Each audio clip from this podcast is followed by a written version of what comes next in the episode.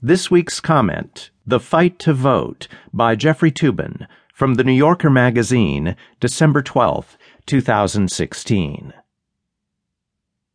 Students of political despair, a popular field these days, might consider the case of Robert Paris Moses.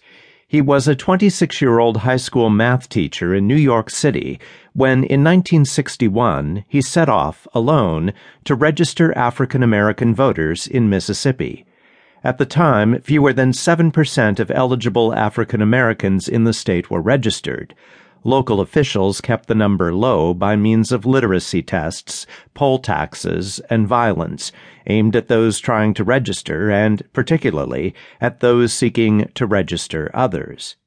They included Moses and a small band of colleagues in the Student Nonviolent Coordinating Committee who joined him.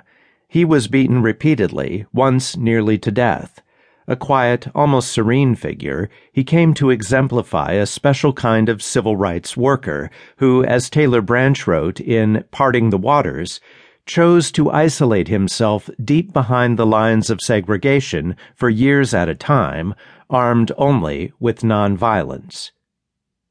Moses understood that the franchise is the foundation of democracy, and more than half a century later, that right is again under threat, often in the same places, mostly in the South, and always for the same reason, so that those in power can stay there.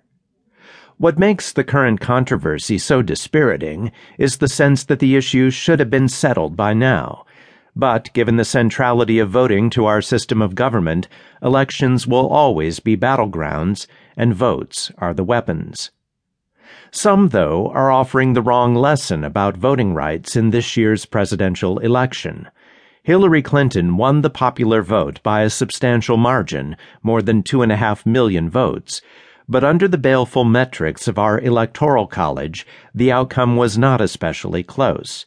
Donald Trump gained surprising victories in the northern Midwest, and his margins in the dispositive states are well outside the range where recounts, which almost never result in a change of more than 500 votes, might make a difference.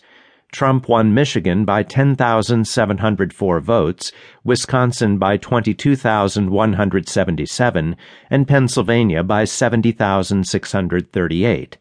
Still, Jill Stein, the Green Party candidate, has launched a successful fundraising drive, collecting almost $7 million from grieving Americans to underwrite official recounts. Wisconsin's is underway, although lawyers supporting Trump are trying to stop the effort in all three states. Stein's demands for a recount reflect the same narcissism as her candidacy, whose primary function was to help Trump win. Her roughly 1% of the national vote included more than enough votes to swing two of the three states to Clinton. Now she has exploited legitimate questions about interference by Russia, which, it seems, organized or backed a hacking operation that involved the theft of emails from the Democratic National Committee and from Clinton's campaign chair, John Podesta.